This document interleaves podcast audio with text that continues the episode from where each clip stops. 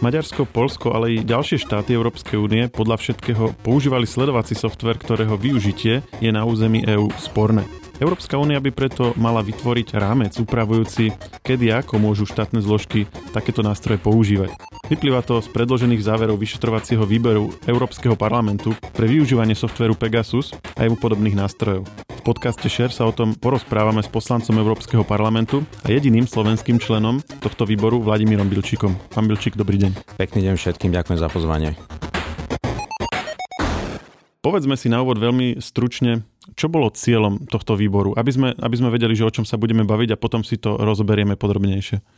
Je to vyšetrovací výbor. Máme v parlamente takéto vyšetrovacie výbory, pokiaľ sú nejaké kauzy, problémy a kde teda naozaj vidíme, že vieme byť pridanou hodnotou pre riešenie na tej spoločnej európskej úrovni. A Pegasus je špionážny software, alebo po anglicky spyware. A takisto máme rôzne podobné e, špionážne softvery, ktoré sa objavili za ostatné roky, ako Predator napríklad, ale aj ďalšie. A prečo máme tento vyšetrovací výbor? No máme ho preto, lebo e, ukazuje sa, a vlastne už tie naše prvé zistenia to naznačujú, že e, vo viacerých členských štátoch Európskej únie došlo k zneužitiu e, tohto špionážneho softveru. E, zneužitiu z oči voči politickým oponentom, ľuďom z oblasti spravodlivosti, justície, novinárom. Také typické príklady sú hneď z nášho susedstva dva.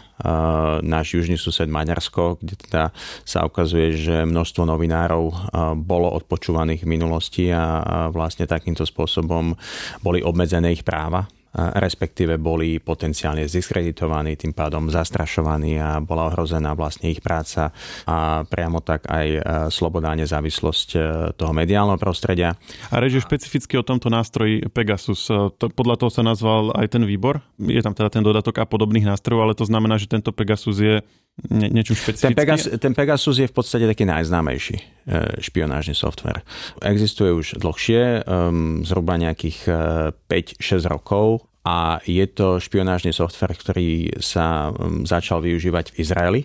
Odtiaľ vlastne pochádza spoločnosť NSO e, podľa všetko a podľa aj našich zistení a to je jedna z vecí, prečo sme vlastne ten výbor založili. Sme chceli zozbierať všetky informácie o tom, čo vlastne sa udialo, ako sa to udialo a kde mohlo dôjsť eh, k potenciálnym zneužitiam z oči voči základným právam a slobodám našich občanov a akým spôsobom ich vieme lepšie chrániť naprieč Európskou úniou. Zistili sme, že eh, zhruba podľa všetkého 14 členských štátov Európskej únie z tých 27. Tento software, ten Pegasus, e, zakúpilo od spoločnosti NSO.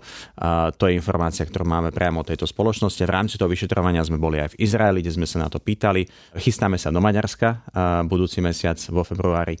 Chystáme sa a boli sme v Polisku na jeseň v septembri minulý rok. To je ďalšia krajina, kde vlastne došlo k tým problémom vo voľbách 2019, vo voľbách nielen teda tých e, poliských národných, ale aj tých európskych voľbách, kde podľa všetkého bol e, takýmto spôsobom zneužitý e, mobilný telefon dnešného senátora Brejzu, ktorý v tom čase vlastne viedol kampaň e, najväčšej polskej opozičnej strany občianskej platformy.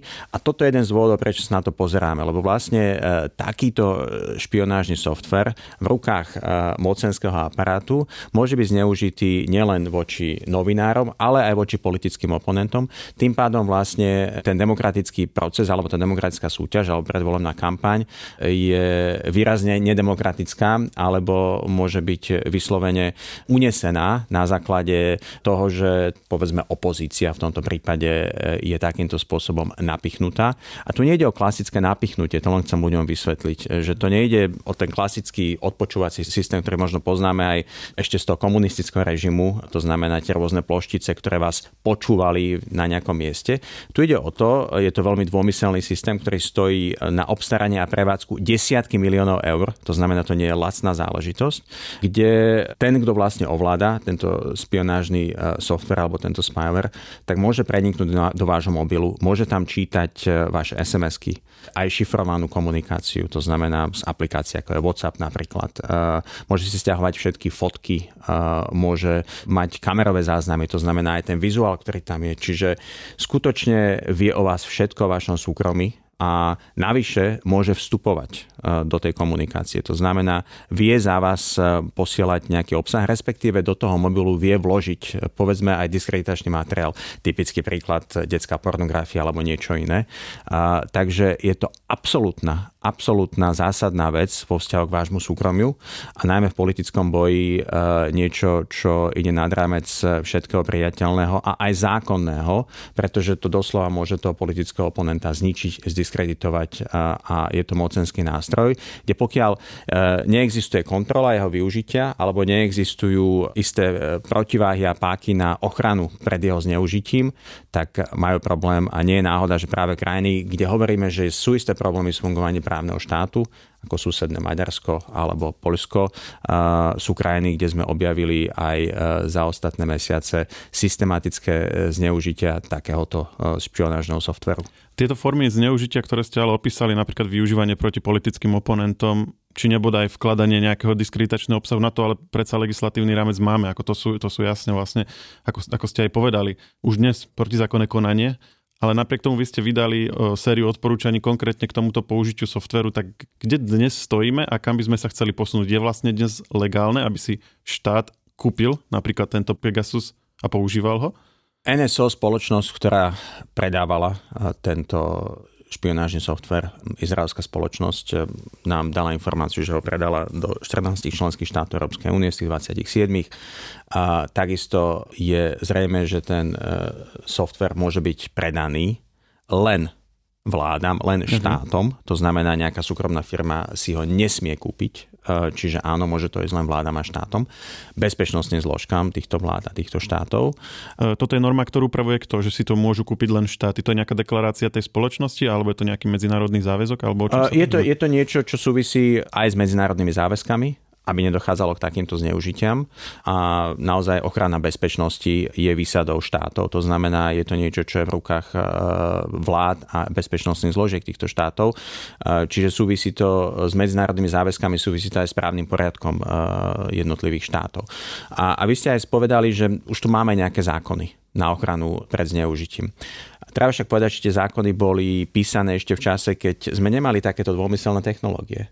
A to znamená, tá zákonná ochrana je tu hlavne pred tým klasickým napichnutím niekoho, odpočúvaním telefónu. No ale ja som hovoril o tom výsledku, že keď niekomu vložím do telefónu obsah alebo, alebo zdiskreditujem opozíciu, tak a, a, asi to je protizákonné už dnes. Čiže my sa... Jasné, že je to protizákonné, len keď e, sa to udeje v krajine, kde nefunguje ten základný princíp právneho štátu.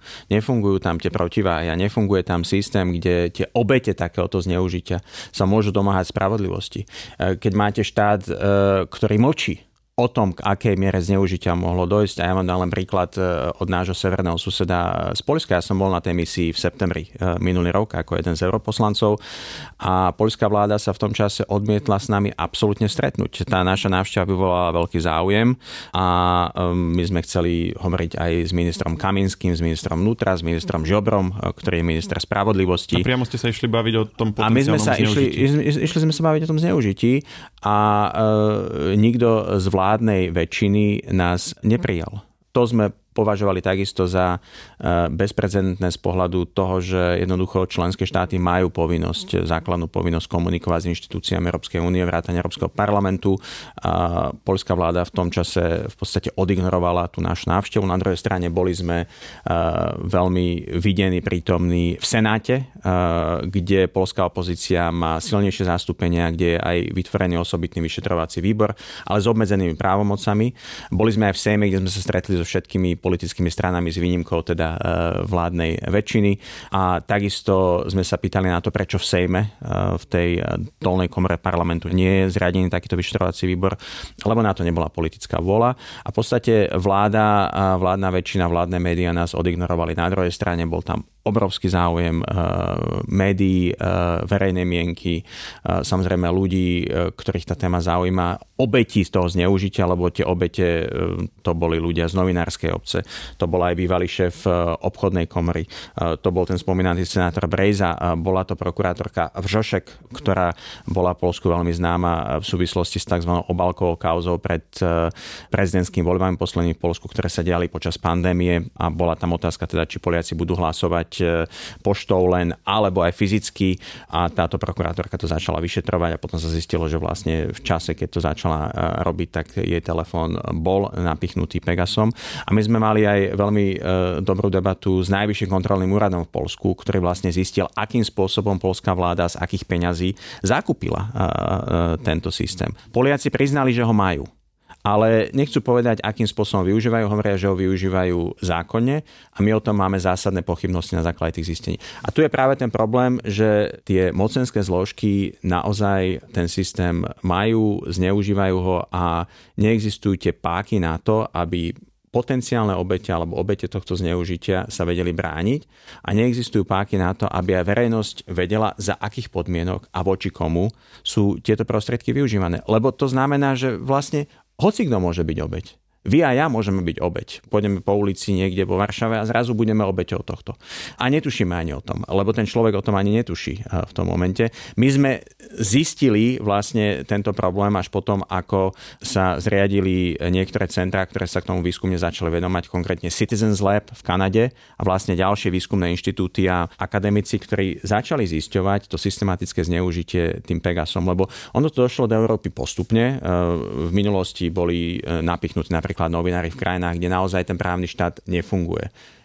Mexiko, africký kontinent. Čiže máme už zistenia z minulosti, že toto sa dialo, ale dnes to došlo do toho európskeho prostredia a hlavne je to najviac vypuklé v tých krajinách, ktoré som spomínal. Nie sú jediné. Máme tam aj Španielsko, máme tam aj Grécko, máme tam aj Cyprus. Áno, a súčasťou toho uh, záveru zatiaľ, uh, prvotného vášho výboru sú okrem iného aj výzvy týmto štátom a ďalšie potom opatrenia. Áno, presne a, tak. Ale vy ste teraz zároveň povedali, že napríklad v Polsku bol problém práve súčinnosť vlády. Takže aká je vízia záverov týchto výborov, keď máte tam výzvy štátom, ktoré nie sú súčinné, aby, aby vlastne e, spolupracovali?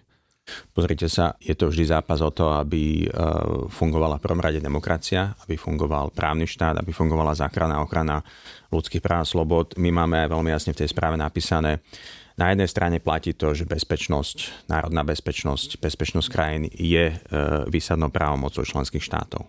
A to platí. Naozaj tie bezpečnostné zložky sú v rukách tých členských štátov. Na druhej strane ich práca nesmie jednoducho ísť proti princípom aj právnemu rámcu Európskej únie. To je v tej správe a v tých návrhových záveroch, o, o ktorých budeme mať tento týždeň diskusiu v tom osobitnom výbore PEGA a o ktorej v konečnom dôsledku budeme hlasovať e, v pléne Európskeho parlamentu e, neskôr na jar tohto roku predpokladám, alebo tesne pred letom. Taký je plán a vlastne príjmeme odporúčania z oči voči členským štátom. A pokiaľ tie členské štáty systematicky porušujú aj základné práva slobody občanov na základe spoločného práva EÚ, tak si myslím, že absolútne náležité, aby sme sa ozvali a aby sme žiadali nápravu. A v prípade toho Polska, no ako môže prísť náprava, jednoducho na základe politického tlaku, na základe toho, že tá súčasná vláda tam nebude na veky. Poliaci majú mimochodom tento rok voľby, parlamentné voľby a možno, že tá vláda sa zmení a že jedna z tých vecí, ktorá sa bude riešiť, je aj nejaká nová rovnováha medzi princípom bezpečnosti krajiny na strane jednej a na strane druhej ochrany základných práv osôb pre zneužitím eh, z oči voči takýmto eh, technológiám, pretože technológie dnes sú oveľa ďalej, ako je v mnohom náš právny poriadok a ako je mnohom aj, eh, by som povedal, taký ten systém kontroly na úrovni eh, súdov, prokuratúr, lebo áno, platí to, že pokiaľ chcete niekoho napichnúť, potrebujete súhlas súdu, ale v prípade tohto softveru, špionážneho softveru, ide o oveľa zásadnejší zásah do vášho súkromia, čiže my si myslíme, že by tam mali byť ešte väčšie poistky že nielen nejaký podpis, že vám e, niečo pristane na stole a ten sudca dá ten podpis, e, lebo tá policia to v tom momente potrebuje, ale mali by tam byť aj ďalšie poistky na to, aby to nebolo zneužité, tak ako vidíme, že sa to podľa všetkého zneužilo. A povieme si o týchto poistkách a o tých vašich e, konkrétnych návrhoch, ale teda spomínali ste ešte, že v Polsku budú voľby. Podľa všetkého zdá sa, že budú aj na Slovensku tento rok. Priamo e, v správe sa Slovensko nespomína. Ako si na tom stojíme? Sú nejaké náznaky, že by niečo také mohlo byť použité napríklad aj v politickom boji u nás? Podľa všetkých dostupných informácií opäť pohybujeme sa v priestore e, bezpečnostných zložiek, tajných služieb a my pracujeme s otvorenými dátami a tým pádom získame množstvo tých informácií skôr nepriamo ako priamo, ale podľa všetkého e, z tých dostupných informácií, ktoré máme, Slovensko nie je medzi tými členskými štátmi, ktoré zakúpilo prevádzkuje tento systém Pegasus. Ale treba povedať, že keďže dochádza k takýmto zneužitiam a keďže máme informácie e, v tejto správe o tom, že mohli byť povedzme takýmto spôsobom odpočúvaní vrcholoví politici napríklad vo Francúzsku alebo v Španielsku, tretimi krajinami krajinami. V tomto prípade sa bavíme o Maroku napríklad, alebo bavíme sa o Rwande, to je takisto v tej správe zdokumentované. Tak je veľmi dôležité, aby vlastne všetky krajiny vrátane Slovenska minimálne vedeli o tomto potenciálnom problému, pretože nejaký občan Slovenska by mohol byť e, obeťou tohto. Takisto je dôležité si povedať aj B, a to mimochodom je jedna z tých vecí, o ktorej sme diskutovali nedávno na Slovensku. Ja som v rámci um, výboru Libe pre občianske slobody a spravodlivosť na misii v decembri v súvislosti s brutálnymi teroristickými vraždami na Zámodskej ulici v Bratislave, kde teda podľa všetkého mladý extrémista zabil dvoch ľudí pred teplárňou.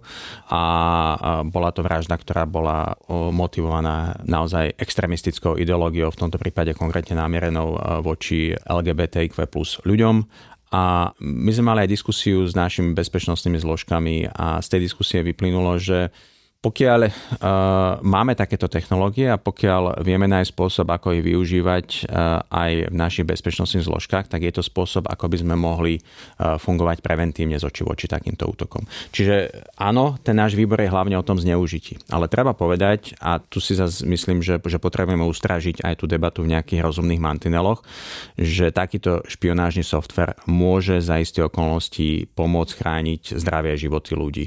To je určite môj politický záver záver z tej diskusie a my budeme mať veľmi ťažkú debatu o tom návrhu tých odporúčaní, lebo podľa mňa momentálne máme návrh, ktorý nie je úplne vyvážený, zameriava sa na tie obete a veľmi správnym spôsobom, mm. ale je tam aj taký návrh na aspoň podmienené moratórium na používanie mm. tohto, tohto špionážneho softveru. Ja si myslím, že e, dnes potrebujeme pracovať s takýmito technológiami, ale potrebujeme naozaj ustrážiť to, aby boli pod kontrolou demokratických inštitúcií, to je kľúčové.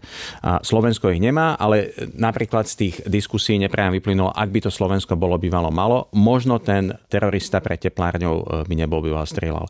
Ďalší príklad vám dám z nedávnych týždňov. Mali sme veľkú diskusiu aj na poslednej plenárke v januári v Štrásburgu v Európskom parlamente. E, boli tu informácie o pokuse o pravicovom puči v Nemecku a ten puč bol zmarený nemeckými bezpečnostnými zložkami. Z dostupných informácií, ktoré máme, vieme, že e, nemecké bezpečnostné zložky pracovali e, veľmi úzko s americkými, s izraelskými, mali veľmi podrobné informácie o tom, čo sa v Nemecku pripravovalo toto organizovanou extrémistickou skupinou, ktorej cieľom bolo zvrhnúť vlastne demokratické inštitúcie v Nemecku. A myslíme si, môžeme sa len domnievať, opäť nemáme to z prvej ruky, ale nepriamo, že súčasťou e, zbierania tých informácií bolo podľa všetko aj využitie a nemáme dôvod domnievať sa, že to využitie bolo nezákonné, naopak bolo v prospech bezpečnosti. A využitie rámci... myslíte softveru Pegasus alebo niečoho podobného? Nejakých podobných technológií, ktoré umožňujú naozaj sledovať eh, aj takéto skupiny, aj takýchto ľudí, ktorí vlastne mieria proti demokratickému zriadeniu. Snažia sa hroziť našu bezpečnosť. Takže tu len chcem povedať, že myslím si, že tieto technológie sú súčasťou nášho života. Musíme nájsť spôsob, ako s nimi vieme pracovať ale to znamená, že potrebujeme oveľa lepšie páky na ochranu pred zneužitím a takisto na ochranu e, potom potenciálnych e, obetí takéhoto zneužitia. Áno, takže to, čo vy hovoríte, je, že nemôžeme alebo nechceme a vlastne ani takýto typ softveru úplne zakázať, ale urobiť nejaké, nejaké mantinely toho, že kedy je ho vhodné a povolené používať, kedy nie. Presne a, tak. A k tomu vlastne smerujú aj tie ďalšie výzvy, ktoré tam máte v správe vypichnuté. Môžeme si povedať niektoré z nich. Uh, napríklad e, uvádzate, že by malo byť presne určené, kto môže a kto nemôže tento software používať. My sme už povedali, že to môžu byť len štáty, takže zrejme chcete ísť hĺbšie. Uh, skúste povedať, že... Môže to byť len štáty. Predstavte si, teraz máme vojnu kúsok od našich hraníc. Rusko brutálnym spôsobom napadlo Ukrajinu. Predstavte si, že nejaká súkromná armáda, ktorá bojuje na strane Ruska, teraz povedzme Wagnerovci, ktorí tam sú, veľmi známa to skupina by disponovala niečím takýmto. A povedali Hej. ste ale, že to už dnes platí, že napríklad Pegasus si môžu kúpiť len štáty. Môžu si to kúpiť len štáty, ale my potrebujeme mať naozaj systém kontroly a aj istý systém transparentnosti z očí v oči, povedzme, parlamentom v tých jednotlivých krajinách. My dnes máme aj výbor v Národnej rade Slovenskej republiky, ktorý sa venuje vlastne postaveniu tajných služieb. Ten výbor môže zasadať na základe istých e, právomocí a aj pravidel v utajovanom režime.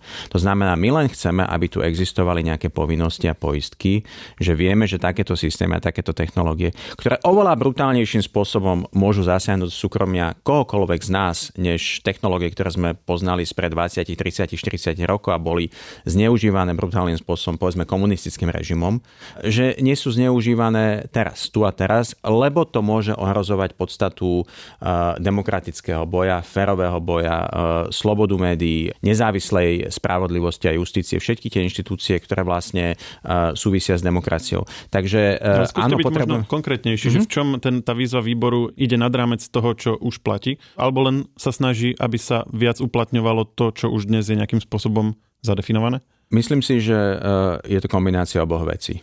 To znamená, že potrebujeme e, upriamiť verejný záujem na tento problém, ktorý pre mnohých možno bude trošku abstraktný. A keďže na Slovensku napríklad ten problém nepociťujeme, tak ani to nie je téma, ale poľská verejnosť tým žije žije tým veľmi intenzívne. Takisto je to veľká téma v Španielsku, eh, kde ten problém eh, súvisel v minulosti práve eh, s možným využitím toho špionážneho softveru z oči voči tomu separatistickému hnutiu v Katalánsku.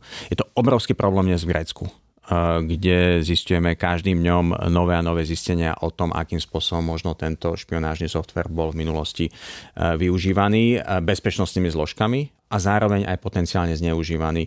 A týka sa to dokonca aj našich kolegov v Európarlamente, e, poslancov z Grécka, ktorých e, telefóny podľa všetkého boli predmetom snah o hacknutie, e, vniknutie práve takýmito špionážnymi softvermi.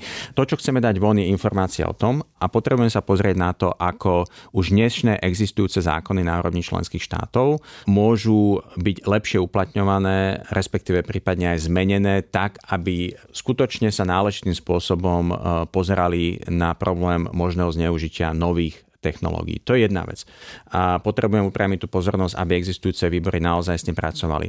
Aby tie vlády dali všetky možné karty na stôl, ktoré dať na stôl môžu, pretože aby to neututlavali ten problém.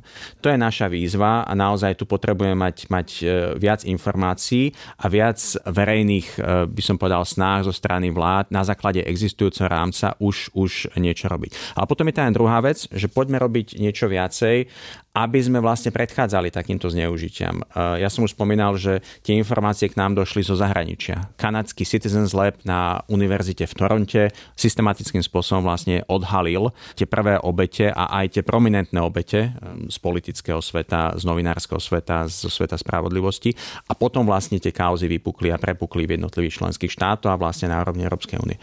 Ja si myslím, že my dnes potrebujeme, a to je jeden z návrhov, o ktorom určite budem diskutovať, podobný Citizens Lab, alebo teda slovensky nejaké veľké výskumné centrum na úrovni Európskej únie spoločne, lebo to je európsky problém, ktoré sa bude venovať systematickému monitoringu tohto problému a bude na ňo upozorňovať. A bude vlastne aj fungovať ako nejaká jednak kontrola, povedzme, mobilných zariadení. Ja som mal napríklad svoj mobil tento tu, teda sme tu v štúdiu, ale takisto skontrolovaný v Európskom parlamente, či teda nie je napichnutý nejakým špionážnym softverom v čase, keď sa to udialo, nebol. Čiže navrhujete vytvorenie inštitúcie, ktorá by sledovala a pozerala sa na to, ako ktoré štáty vlastne pristupujú k ochrane súkromia v kontexte presne využívania tak, presne tak. A, a nie je to nejak, nejaká výskumná inštitúcia, ktorá bude mať nejaký jasný mandát a bude sa pozerať na tieto možné zneužitia naprieč úniou a zároveň bude systematickým spôsobom pracovať aj s tými obeťami. Lebo dnes už máme x obetí a tie obete podľa mňa si zaslúžia adekvátnu pozornosť, tie obete si zaslúžia odškodnenie, pretože a na tým tom ľuďom... dnes máme nejaký rámec, čiže oni sa môžu Máme, máme nejaký rámec, máme nejaký rámec, povedzme e, v každom členskom štáte, ale nie úplne funguje. Uh-huh. V čase, keď sa bavíme o tom, že súdnictvo v Poľsku má problém s nezávislosťou, a tá spravodlivosť tam môže byť unesená vládnou mocou a to je reálny problém, ktorý ja som si nevymyslel, ale pomenúva Európska komisia tak si myslím, že potrebujeme sa pozerať na to, akým spôsobom vlastne môžeme pomôcť e, tomu, aby, aby tá spravodlivosť tu fungovala pre všetkých. A beriem to, že tá Európska únia v tomto prípade v prvom rade má ten priestor využívať verejný tlak, na vytvorenie toho, aby vlastne cez ten verejný tlak tie podmienky v tých štátoch sa menili a aby tie obete mali šancu na odškodnenie. A to odškodnenie malo byť v prvom rade v tých, tých inštitúciách, ale samozrejme venujeme sa tomu systematicky aj naprieč Európskou úniou, lebo sú to európsky občania, majú svoje základné práva a slobody a tam sme si všetci rovní, či niekto Slovák, Nemec, Poliak, Maďar. A preto si myslím, že potrebujem do toho investovať viac európskej pozornosti. Takisto to, čo je zaujímavou súčasťou tej diskusie, je úloha takých vyšetrovacích orgánov ako je Europol. Vieme všetci, že Europol nám výrazne pomohol teraz, keď to vrátim na Slovensko, pri vyšetrovaní vražd Jana Kuciaka a Martin Kušnerovej. Dnes vieme z toho, čo vieme už aj verejne, že nebyť tej spolupráce s Europolom, tak asi to vyšetrovanie e, by neišlo tak rýchlo a tak ďaleko vzhľadom na tie technológie, ktoré Europol má, má k dispozícii. A Europol dnes má aj širšie právomoci. Tie právomoci boli rozšírené e, počas roku 2022, má nový mandát a ten mandát umožňuje Europolu aktívnejšie vstupovať do vyšetrovaní aj povedzme takých takýchto chaos. Čiže poďme sa baviť o tom, akým spôsobom uh, vieme vtiahnuť európske inštitúcie do takéhoto procesu. Je to veľmi citlivá vec zo strany členských štátov, ktoré si veľmi strážia tie svoje vlastné bezpečnostné zložky, policajné zložky, vyšetrovacie zložky, tajné služby. Ale keď tam dochádza naozaj k tomu, že, že tí ľudia trpia, lebo ich niekto takýmto spôsobom sleduje, lebo im absolútne zničí súkromie, lebo ich potenciálne zdiskredituje, tak si myslím, že adekvátne baviť sa o tom, akým spôsobom do toho z tej európskej rovne vieme eh, vniesť nejakú, nejakú rovnováhu. Je treba povedať, a to chcem aj povedať veľmi, veľmi jasne verejne, my teraz z Európskej únie nemáme sílu niekomu niečo prikazovať a nakazovať. My máme ale schopnosť upozorňovať na ten problém a máme schopnosť príjmať rozhodnutia, ktoré povedú k tomu, že ten problém nezmizne z toho verejného radaru a že tie členské štáty sa mu budú musieť venovať, lebo to potom súvisí aj s takými vecami, opäť to prepojím s princípmi právneho štátu a ich možnosť zneužitia v takej krajine ako Poľsko, eh, kde dnes máme debatu o tom, že či Poliakom uvoľníme peniaze na fond obnovy, Samozrejme, keď máme pochybnosti o tom, že ten systém spravodlivosti tam nefunguje, že sú tam obete aj zneužitia e, Pegasu, tak je to už istá páka aj z európskej úrovne, ktorú máme na diskusiu a dialog s tou krajinou. Potrebujete si urobiť e, poriadok v týchto veciach a potrebujeme vidieť, že tá spravodlivosť tam funguje pre všetky aj takéto obete. Čiže máme byť dnes Európskej únie priame a nepriame páky na to, aby sme e, vniesli do tej diskusie nielen nejaké návrhy, ale aj páky na to, aby prišlo k zlepšeniu. Hovorili ste o vytvorení európskej inštitúcie, ktorá by toto sledovala. A bavíme sa teda teraz zatiaľ v kontexte Európskej únie, ale mňa zaujalo, že vy tam spomínate aj návrh na vytvorenie európsko-americké nejakej stratégie na, áno, na, áno. na vlastne pristupovanie k týmto témam, pristupovanie k spyveru, k špionážnym softverom. Takže ako vzniklo toto prepojenie, alebo prečo sa pozeráte aj na takúto transatlantickú Pozeráme sa na to preto, lebo fungujeme v jednom, by som povedal, spoločnom bezpečnostnom priestore, mm, zo široka, keď to tak poviem. Takisto na to pozeráme preto, lebo eh, je to spoločný demokratický priestor. Spojené štáty americké sú demokraciou, my v Európskej únii máme demokratické členské štáty a demokratické spoločné inštitúcie. A to, čo je zaujímavé Spojených štátov amerických, je, že Spojené štáty americké odmietli nákup takéhoto e, špionážneho softveru, pretože mali e, veľké podozrenia vlastne ľudia v tej verejnej diskusii, keď to začalo celé, že toto môže byť veľmi rýchlo zneužité z oči voči bežným občanom, e, pretože tá miera toho zásahu do súkromia je tak zásadná.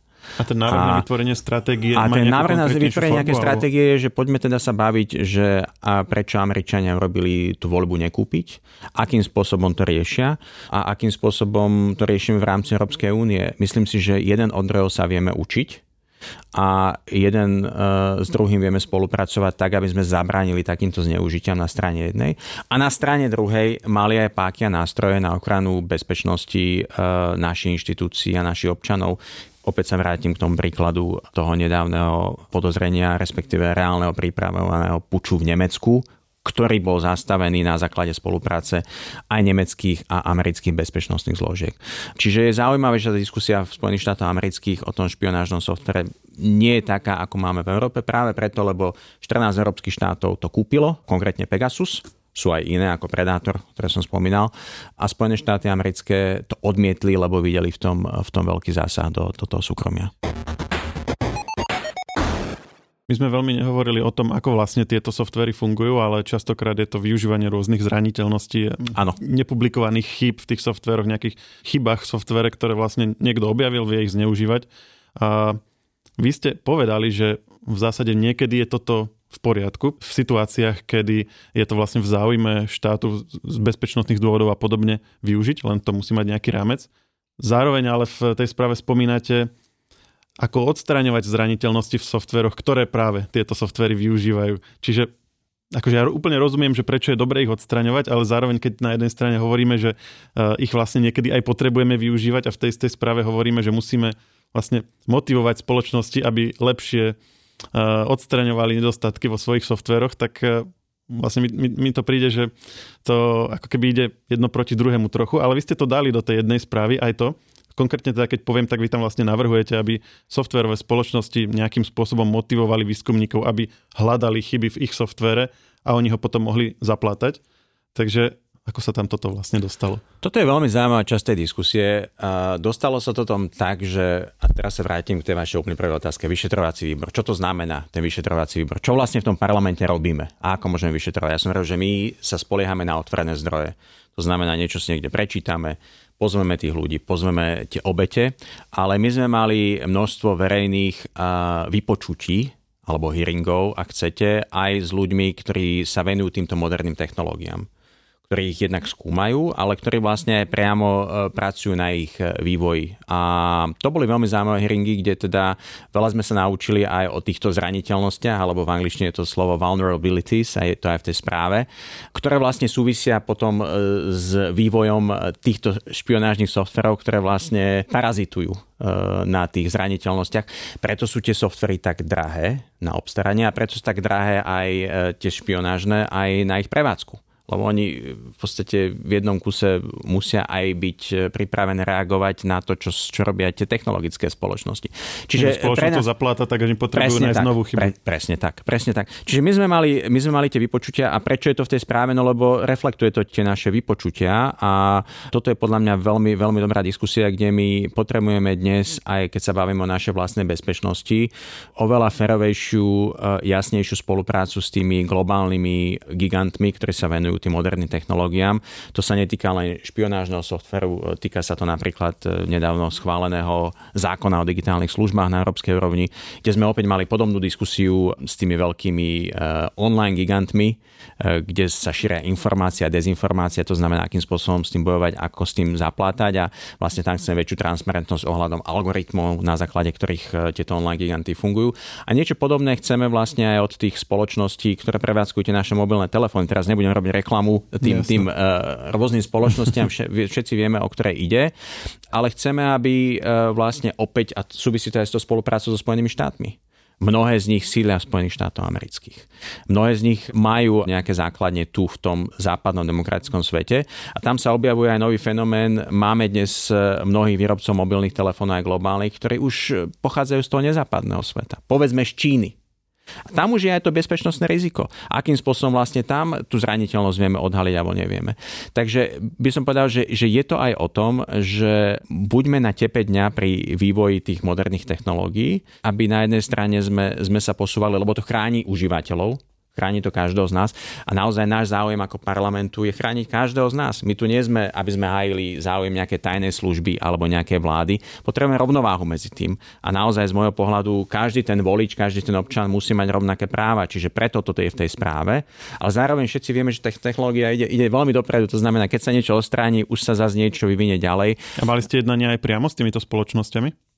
Mali sme vypočutia a teraz tých vypočutí bolo veľmi veľa, čiže nechcem si úplne vymýšľať, či tam boli ľudia aj priamo z týchto spoločností. Boli tam určite ľudia, ktorí vlastne spolupracujú s týmito spoločnosťami. To, k čomu smerujem, a... je, že ako odlišná je tá diskusia povedzme s americkými výrobcami, alebo napríklad aj korejskými, japonskými a povedzme tými práve čínskymi, pokiaľ ide o nejaké ich motivovanie toho, aby odstraňovali zraniteľnosti, keďže tam je nemali sme, nemali sme systematickým spôsobom žiadne takéto vypočutia. A navyše tieto čínske spoločnosti ani takýmto spôsobom do parlamentu nepozývame, pretože v tom vidíme viac rizik ako prínosu. A ja si len spomínam, my sme mali vlastne diskusie naozaj s expertmi, s expertmi, ktorí, ktorí na tom pracujú. A, a v podstate s expertmi, ktorí vnímajú obidve stránky tej mince, to znamená ten vývoj pre tých užívateľov, pre tie mobilné telefóny, ale zároveň vnímajú aj to, akým spôsobom fungujú tie zraniteľnosti zo strany tých špionážnych softverov. A tam potrebujeme mať to vypočutie s tými ľuďmi, ktorí sú technologicky zdatní, lebo viete, ja som politik, to znamená, ja vnímam ten kontext toho zneužitia alebo toho využitia, ale tým technológiám e, do detailov nerozumiem, čiže pre nás to bola dôležitá informácia. Opäť v tej správe je to preto, lebo naozaj sa zasadzujeme za to, že nikto nesmie byť predmetom takéhoto nezákonného zneužitia. Na druhej strane ja si myslím, že je to všeobecná výzva na to, aby sme, pokiaľ sú tu nejaké tie zraniteľnosti, aby sa nedostávali do rúk tých, ktorí ich môžu zneužiť, ale aby boli v rukách tých, ktorí ich vedia využiť v prospech našej bezpečnosti na základe nejakých aj kontrol toho demokratického systému.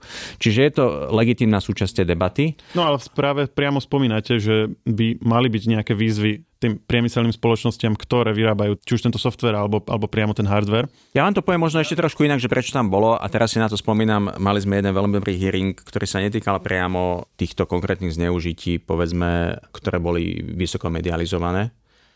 Ale v zásade dnes sme v situácii, že každý môže nejakým spôsobom, každý z nás, to znamená aj vy a ja, pokiaľ e, vám na tom záleží, strávite nejaký čas a ste trošku technologicky zdatní, byť uh, súčasťou toho systému, že teda uh, z oči voči niekomu takýto špionážny software zneužíva.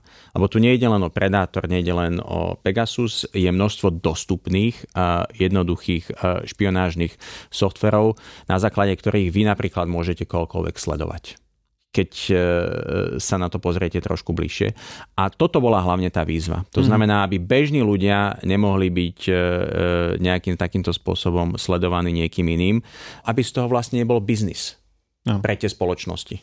No, lebo nie, niektoré tieto spoločnosti, ako som vravel, sídlia v keď to tak nazvem, demokratickom svete Ale. a niektoré nie. Takže vy, keď máte tam nejakú výzvu k spoločnostiam, aby lepšie vyhľadávali alebo motivovali niekoho k vyhľadávaniam nedostatkov vo svojich softveroch, tak vlastne čo očakávate? Že či, to, či to má nejaký dosah áno, aj na napríklad určite, čínske spoločnosti? Určite áno. Tam očakávame oveľa jednoznačnejšie pravidlá kontroly týkajúce sa exportu pretože e, my máme pravidla, máme dnes legislatívu a mimochodom to je teraz veľká, veľká diskusia v súvislosti so sankciami a s ruskou agresiou voči Ukrajine, e, kde máme e, legislatívu, ktorá vlastne reguluje export citlivých technológií, ktoré môžu byť použité viacimi spôsobmi, alebo to je tzv. dual use technology, to znamená, že môžete z toho mať aj chladničku, ale môžete z toho mať aj zbraň, lebo sú tam nejaké čipy.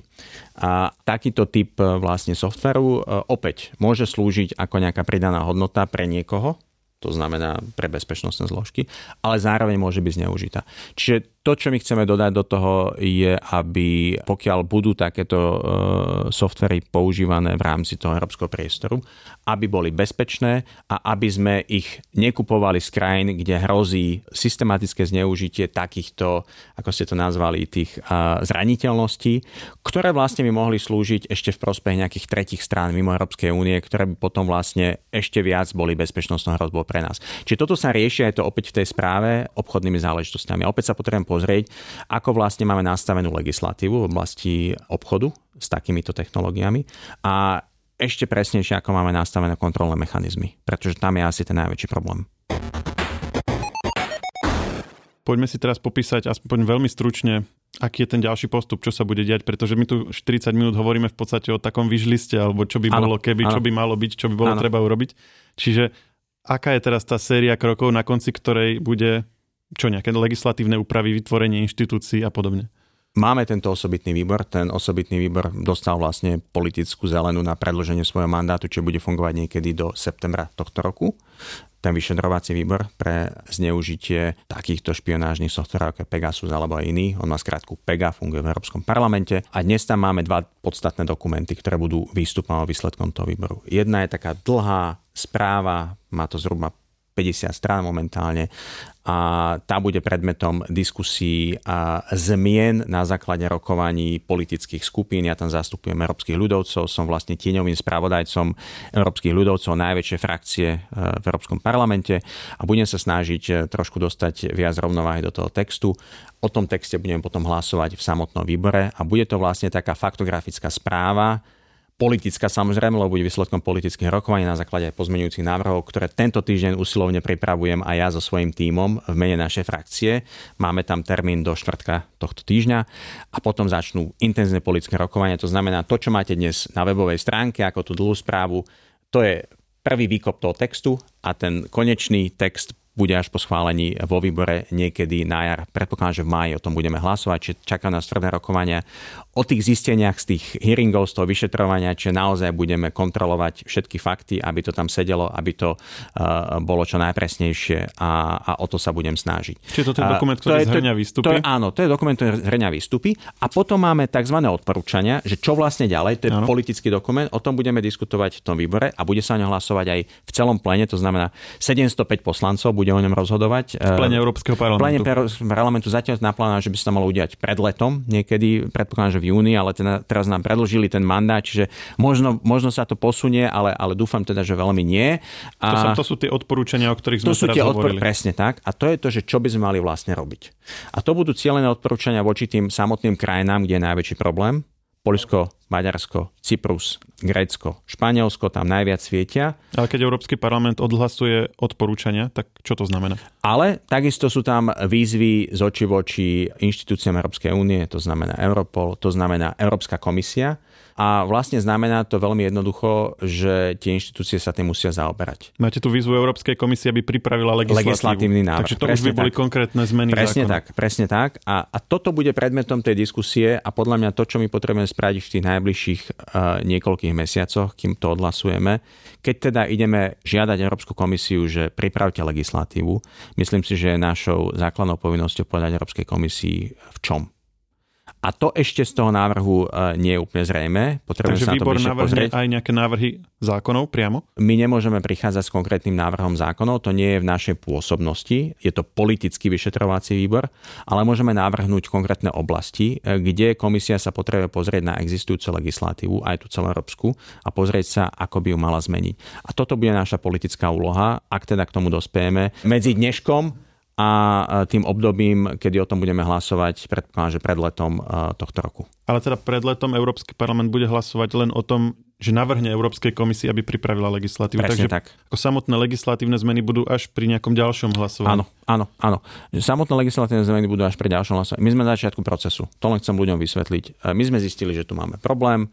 Ten problém je v niektorých krajinách naozaj veľký a zásadný. Hybe politikov týchto štátov. Ten problém sa týka ohrozenia základných ľudských práv a slobod jednotlivcov, ktorých súkromie, osobné dáta, osobné údaje, ich eh, kariéry ich životy sú potenciálne aj zničené alebo výrazným spôsobom ovplyvnené práve takýmto zneužitím. Čiže chceme do toho vniesť nejakú rovnováhu, chceme dať všetky informácie na stôl a chceme požiadať členské štáty a európske inštitúcie, aby konali. Čiže je to forma politického tlaku, ale myslím si, že tá forma politického tlaku bude najúčinnejšia práve vtedy, keď v najbližších mesiacoch dojdeme aj s realistickými závermi, čo ako by sa malo meniť a kde chceme, aby komisia konala aj v mene Európskej únie a aké legislatívne zmeny má pripraviť. Váš osobný odhad, kedy budeme môcť vidieť nejaké konkrétne zmeny, už výsledky alebo ovocie tohto celého, o čom sa dnes bavíme, kedy už to nebudú len želania, ale už budú prijaté zákony, vytvorené inštitúcie? Ja si myslím, že to má dve roviny. Jedna rovina je niečo, čo kontrolujeme, to znamená, že ten proces bude trvať e, určite mesiace, možno rok, dva. A to vyplýva z toho čo budeme žiadať od Európskej komisie, napríklad na čo, na čo by sa mala pozrieť. A otázka, že či to stihne ešte v tomto mandáte. Budeme mať európske voľby na jar budúceho roku. To znamená, tá komisia takisto sa bude pozerať, že čo ešte stihne, vie predložiť, čo vie schváliť tento parlament a možno to bude už vecou toho budúceho Európskeho parlamentu. Čiže tam som realista, že predpokladám, že ak by prišlo k nejakým zákonným úpravám na európskej úrovni, tak to bude vecou toho ďalšieho parlamentu a ďalšieho volebného cyklu po roku 2024, čiže až niekedy budúci rok. Ale Uh, druhá vec, a to nekontrolujeme, uh, je politická dynamika v členských štátoch. Budeme mať tento rok napríklad voľby v Poľsku, tie voľby môžu priviesť podstatné politické zmene, ktorá môže podstatným spôsobom aj e, vyčistiť a dať oveľa viac informácií na stôl o tom zneužití a povedzme nastaviť inak tie vnútorné pravidlá v samotnom Polsku. Takisto budú voľby v Španielsku do konca tohto roku. Čaká nás aj španielské predsedníctvo v Európskej únii, potom švedskom aktuálnom. Takže to bude veľmi tak politicky zaujímavé. A opäť zmena vlády v Španielsku prípadne môže viesť aj k nejakým zmenám e, v súvislosti e, s uzavretím tých káuz, ktoré sa dotýkajú práve možného odpočúvania a prípadne aj zneužitie, ale tam naozaj to Španielsko je iný prípad ako Polsko, tam zatiaľ nejaké systematické zneužitia. My sme nezistili, skôr tie informácie hľadáme v súvislosti s tým, čo sa dialo okolo e, nelegálneho katalánskeho referenda, keď tam bola snaha vlastne o katalánsku nezávislosť niekoľko rokov dozadu. Takže to je to, čo nekontrolujeme tá politická dynamika, zmena vlád môže veľa odhaliť v tých štátoch, kde teda sú tie problémy. A kľúčom k tomu je zlepšenie a posilnenie postavenia inštitúcií právneho štátu. Nezávislá spravodlivosť, s tým máme problém v Polsku, ale napríklad aj v Španielsku, kde je e, dnes už pár rokov problém e, s fungovaním vlastne ústavného súdnictva. A toto, pokiaľ sa vyrieši, pokiaľ bude väčšia dôvera ľudí v inštitúcie spravodlivosti, väčšia a lepšia parlamentná kontrola niektorých procesov, pokiaľ sa tie veci nebudú tutlávať a pokiaľ si teda povieme, áno, tajné služby majú svoju povinnosť, bezpečnostné zložky nás musia chrániť. Takéto špionážne softvery sú súčasťou toho prostredia, v ktorom žijeme a môžu nám pomáhať predchádzať brutálnym aj vraždám, aj snahám o ovládnutie demokratického systému Na druhej strane nesmú byť za žiadnych okolností systematicky zneužívané jednou vládnou mocou, jednou politickou stranou voči politickým oponentom, voči konkrétnym ľuďom, voči novinárom.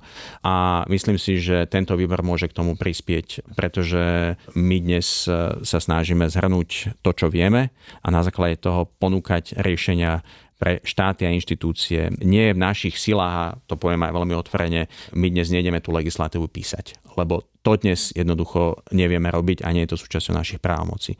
Ale to, čo vieme a je našou povinnosťou robiť ako volených zástupcov európskych občanov, je chrániť ich základné práva a slobody a aj ich bezpečnosť. No ako hovoríte, je to, je to proces, sú tam rôzne milníky, vrátane teda už konkrétnej legislatívnej podoby niektorých návrhov. Budem veľmi rád, ak eh, si nájdete čas opäť nám to prísť vysvetliť. Zdá sa, že to neskončí eh, ani o pár mesiacov, ani o rok, takže bude zrejme o čom. Určite áno a je to, by som povedal, aj vec, ktorá sa týka Slovenska čakajú nás parlamentné voľby. Dnes už vieme, že podľa všetkého budú 30. septembra tohto roku a je dôležité, aby prebehla férová volebná kampaň, súťaž a aby takýto povedzme typ technológií nebol zneužitý, pretože videli sme, k čomu to môže viesť v iných krajinách vrátane e, našich susedov. Ďakujem pekne, že ste si našiel čas a želám ešte pekný deň. Ďakujem krásne, pekný deň všetkým. Technologický podcast Share pripravujú spoločne internetové magazíny Žive.sk a Herná zona.sk.